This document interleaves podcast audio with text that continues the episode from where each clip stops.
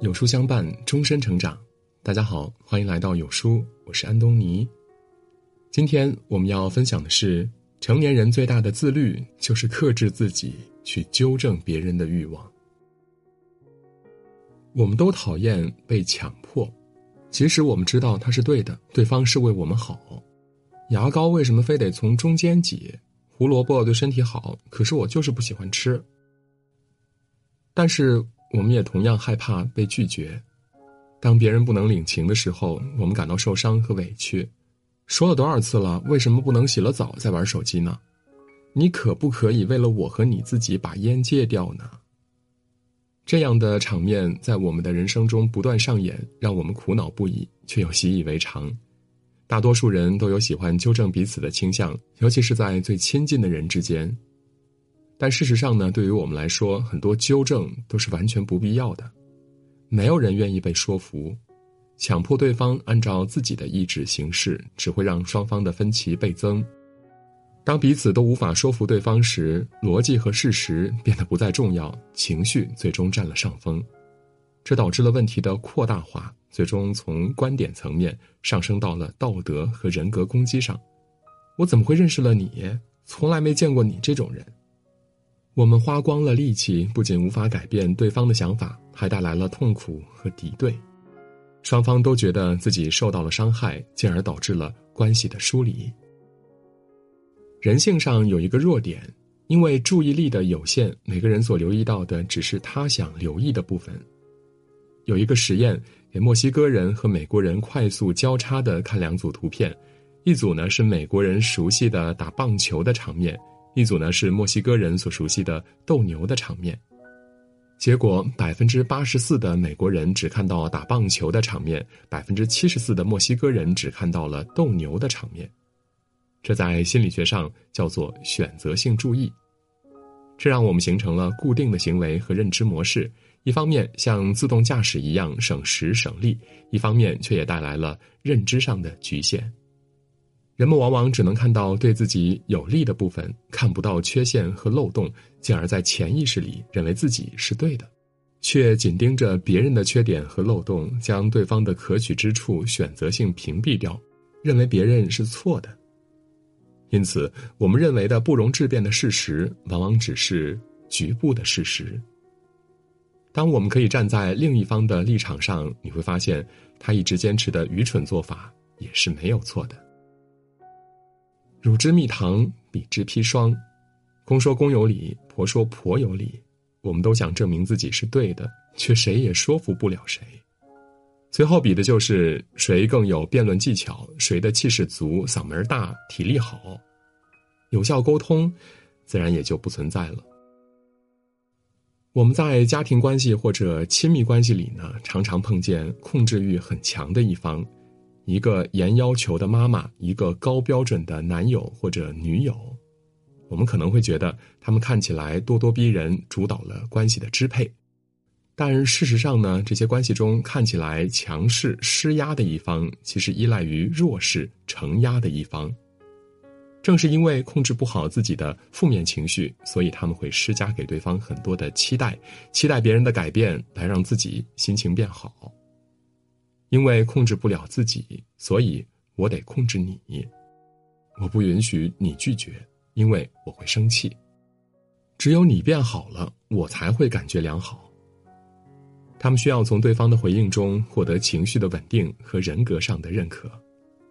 他一边要求你，一边关怀备至的对你好，正是如此。不仅是亲密关系中，在很多关系和场景中，人们都会通过去说服他人来收获安全感和信任，维持住自己的情绪。这是自我价值感不稳定的表现。这里要提及一个个人成长和发展非常重要的概念——稳固的自我。它指一个人具有非常稳定的自我价值感，并且不会因为外界的否认或者质疑而有所改变。就像同样是失恋被甩，有的人会久久的处于情绪的低谷，不断的否定自己不够好，配不上；而有稳固的自我的人呢，知道只是因为不合适，更容易走出失恋的阴霾。当我们有非常稳定的自我价值感时，我们就有了不需要去控制别人的勇气。别人将不再是维持情绪稳定的工具，我们也获得了情绪独立。人都是讨厌被外力改变和强迫的，因为他的内部有自己的价值观需要去捍卫。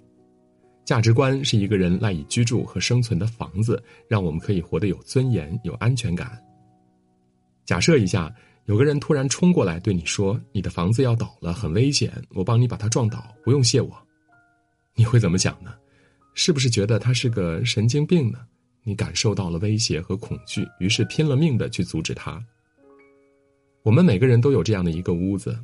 每个人的成长环境、人生经历、人际关系都不相同，影响了这个屋子的外观和内饰。强迫别人按照你的方式生活，就像是一只青蛙想要邀请一条鱼到陆地上做客是一样的。即使陆地上的世界比河里精彩百倍，这也是这条鱼承受不起的。他只想逃离、求救、封闭自己，守住自己的领地。他要保护住内心的那个自我，只有这里才能感觉到安全。让一个人活在自己的价值观里，是对他人基本的尊重，即使他有对也有错，你不需要认同，但你得接受这个现实。一味想控制结果和关系的人，就像抓着一把沙子，抓得越紧，只会流走的越多。就像叔本华说的。在和别人交谈时，要克制去纠正别人的冲动，尽管我们这样做是出于好心，因为想要伤害别人很容易，但是想去改善别人，即使没有阻挠，那也是很困难的。改变并非是不可发生的，这个过程呢，只能从内部开始，无法从外部强行打破。他人不想改变，你越用力，只会让别人越反感，只会让人感受到抵触和难堪。修建起更高的心墙，抵御你可能的侵犯。如果自己或是身边的人有较强的控制欲，总是因为无法改变环境和他人而带来坏情绪，我们也不必太过担心。可以利用斯蒂芬·科维的担心圈和影响圈理论来为我们所用。这种理论提到了我们会对生活中大大小小的事情担心，但是很多事情呢是无法控制的，只会带来无谓的担心。这时，我们画出一个担心圈，把我们无法实际控制的事情，比如别人的情绪、早高峰堵车，丢进里面去，从我们的生活中剔除。我们再画一个影响圈，把付出就能看到效果的事情，比如能力上的短板、起床时间放在里面。践行后，你会发现，你对他人和环境期待的越少，你的自由和快乐就越多。改变能改变的，接受不能改变的，生活真的会明朗很多很多。我们都可以在自己设定的世界观里活得很好，但人与人相处呢，总会有分歧。一个人走向成熟的路上，终将明白，成熟的标志就是不再急着与人争辩自己的看法，逐渐明白，不是所有人都生活在同一片海里。成长大概就是。以前被人误解或看法不一样时，恨不得揪住对方衣领说个三天三夜；现在不了，如果你不能理解，那我就掉头而走。点个再看吧，尊重永远比控制容易，而改变自己是改变他人和世界的最好方法。改变他人的途中遍布荒漠和苦海，改变自己的路上收获的是幸福和丰盛。